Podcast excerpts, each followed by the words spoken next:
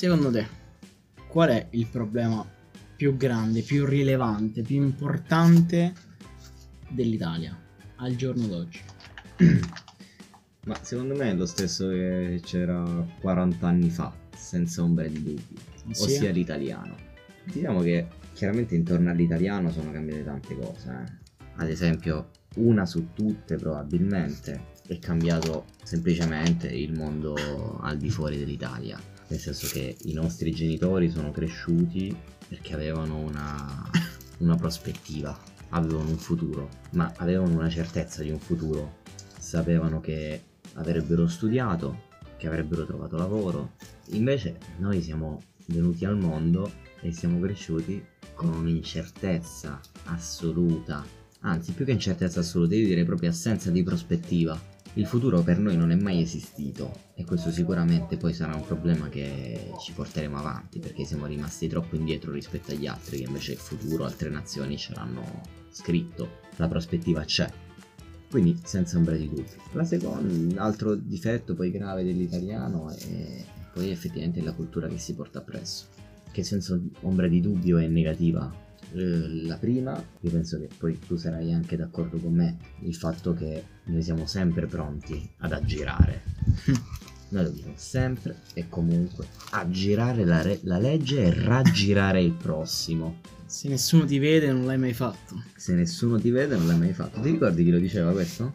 Eh, era quasi un film. Yes. Non sbaglio. Abbiamo visto so se te lo Eh, oddio, no. Lo diceva eh, Johnny Depp quando interpretava Black- eh, in Black, Ma- Black Mass, si chiamava il film se non sbaglio, quel mafioso, eh, il figlio aveva fatto pugni a scuola, no? Eh, gli chiedeva, il padre gli chiedeva ma ti ha visto qualcuno? no? E poi insomma era, se non ti ha visto nessuno non l'hai fatto. Che poi fondamentalmente è anche il discorso anche molto omertoso, che è l'altro grosso problema. Altro grosso problema è il fatto che l'italiano è diviso. L'italiano è diviso all'interno dell'Italia, all'interno della regione, all'interno della città è diviso. Eppure cerca di avere, di portare dietro di sé, di farsi grande, grosso, come un animale qualsiasi, come un pavone che deve far vedere le piume alla, alla pavona questo nazionalismo becero che non esiste, che non ha alcun fondamento all'interno della nostra nazione, perché noi non abbiamo una nazione, poi potremmo parlare anche di questo. Non abbiamo una nazione. No, non è mai esistita e probabilmente mai esisterà perché nessuno l'ha mai voluta. Parole dure, però magari un'altra volta ne affronteremo. Dunque questo, no? Poi abbiamo questa parvenza, no? Di nazionalismo all'interno, ma che non vuole nessuno, che non vuole nessuno. Tra polentoni e terroni ci siamo detti peste e corna per... eh, eh, cioè, nel senso, eh, Gramsci parlava della questione meridionale, no? Dunque l'Italia Unita non c'è mai stata. Ci sarà. meridionale esiste da, Da dal tempo prima. che esisteva il meridione sostanzialmente. Quindi voglio Dal dire, 1861. non- Sappiamo benissimo quindi effettivamente quali sono i nostri difetti. Questa forse è la cosa più, più grave di tutte, no? Cioè una cosa che spesso si fa, se ci pensi, nascondere i propri difetti dietro questo, diciamo, come posso dire, egocentrismo, no? Per sembrare più forti agli occhi degli altri. Questo forse è una condizione anche umana, sociale, no? Voglio dire, è proprio sopravvivenza, no? Sembrare meglio di ciò che si è realmente. E noi questo lo facciamo, però noi lo facciamo coscienti di quali sono i nostri problemi e questa è la cosa più grave. Noi sappiamo benissimo quali sono i nostri problemi, ma non facciamo finta di niente. Secondo te? Allora, a parte sicuramente quelli che hai elencato tu sono molto rilevanti, ma io me ne concentrerei su uno, che non so se è eh, per lo più italiano oppure è proprio umana come, come concezione. Ed è il fatto che l'italiano o l'Italia non ha una visione a lungo termine, non l'abbiamo mai avuta, o se l'abbiamo avuta pochissime volte, non abbiamo mai una visione a lungo termine. E ciò comporta tantissime cose. Perché il lungo termine, se noi potessimo vedere gli effetti che avranno le nostre decisioni a lungo termine, anche come singolo individuo, le cambieremmo. Chi è più egoista ha proprio vantaggio. Chi è una persona normale o magari un po' più altruista, anche a vantaggio degli altri. Perché noi siamo uomini sociali alla fine. E la visione a breve termine comporta molti altri svantaggi. A parte la, eh, il non riuscire a vedere quali sono i problemi reali, l'ignoranza o il non volerli proprio vedere, che è ancora peggio secondo me, ma il fatto soprattutto che ci concentriamo nel nostro piccolo orticello, dello stare bene subito e immediatamente, vogliamo tutti, siamo la società del tutto e subito.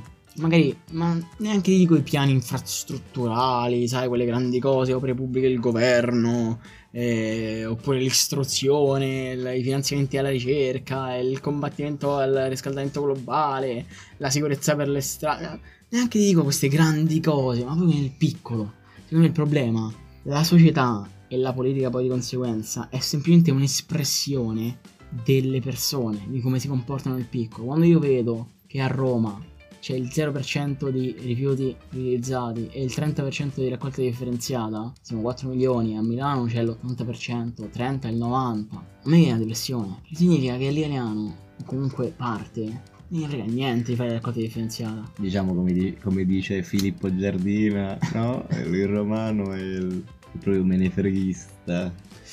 Menefreghista. O il fatto che buttiamo spazzatura per strada, parte quello. Ne freghiamo l'inquinamento, Uh, ma qualsiasi altra cosa, abbiamo sempre una visione piccola, il nostro orticello, il breve termine. Bravo, proprio su questa visione piccola.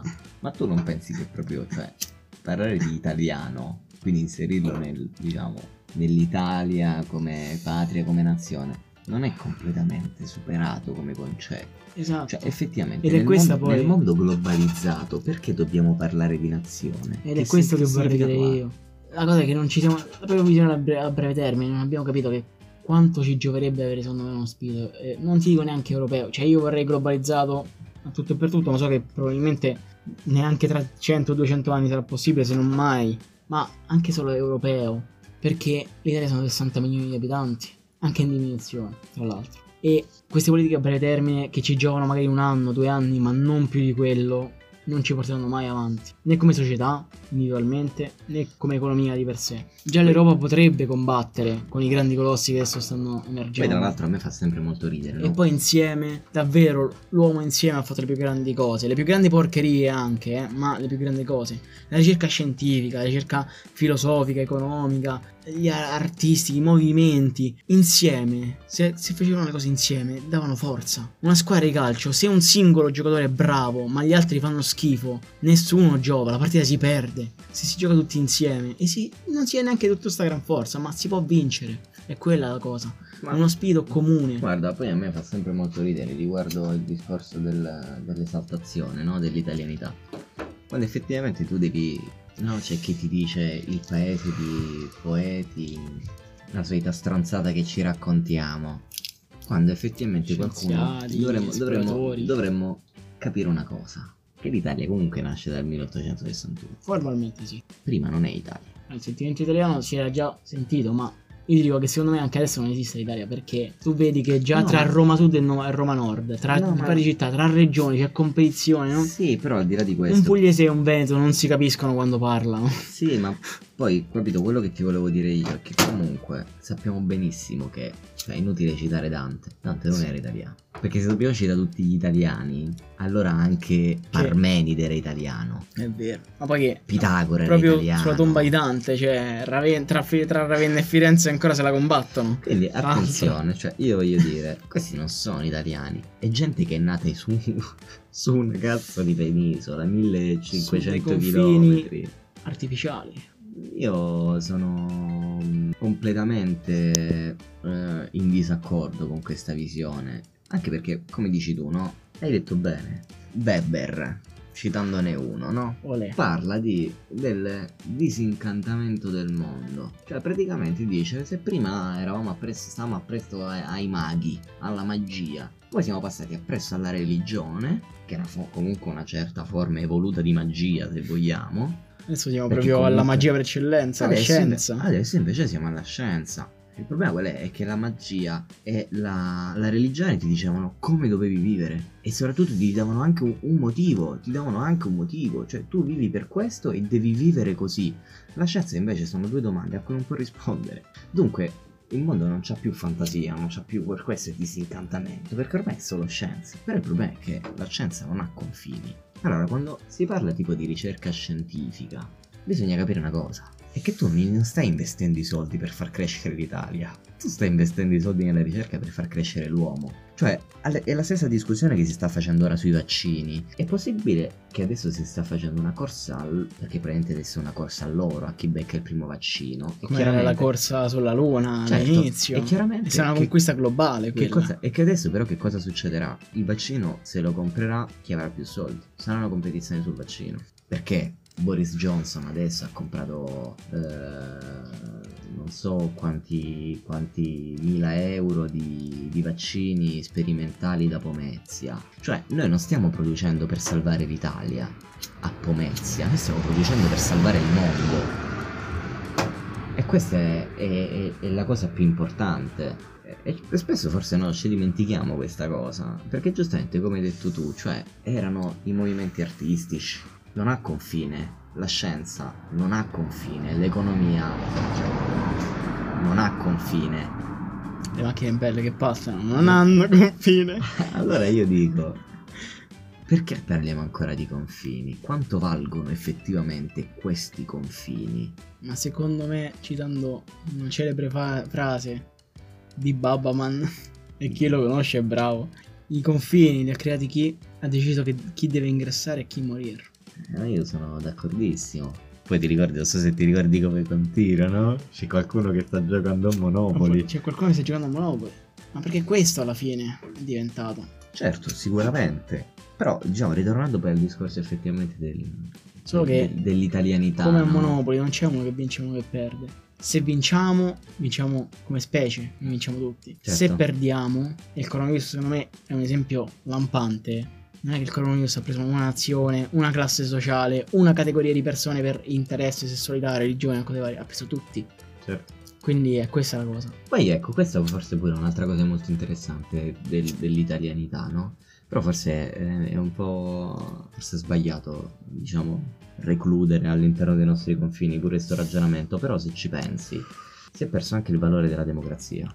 Cioè, la democrazia è passata da la mia parola vale quanto la tua, di colpo è diventata la mia ignoranza vale quanto la tua intelligenza da una conquista è diventata sì assolutamente. non lo vediamo per scontato. Una beh, anzi io non azzarderei a dire da una conquista a una mazzata sui piedi. Anche. Ci Perché hanno dato un dito e ci hanno presi tutta la mano. Abbiamo discusso un sacco di volte io e te sul significato di noocrazia cioè governo dei sapienti. Assolutamente. Cioè la base di ogni governo significa che ci deve essere una noocrazia ciò comunque non è che diventa aristocrazia ma diventa anche democrazia esatto. se tutti sono sapienti allora, arrivati a questo discorso. Il punto qual è?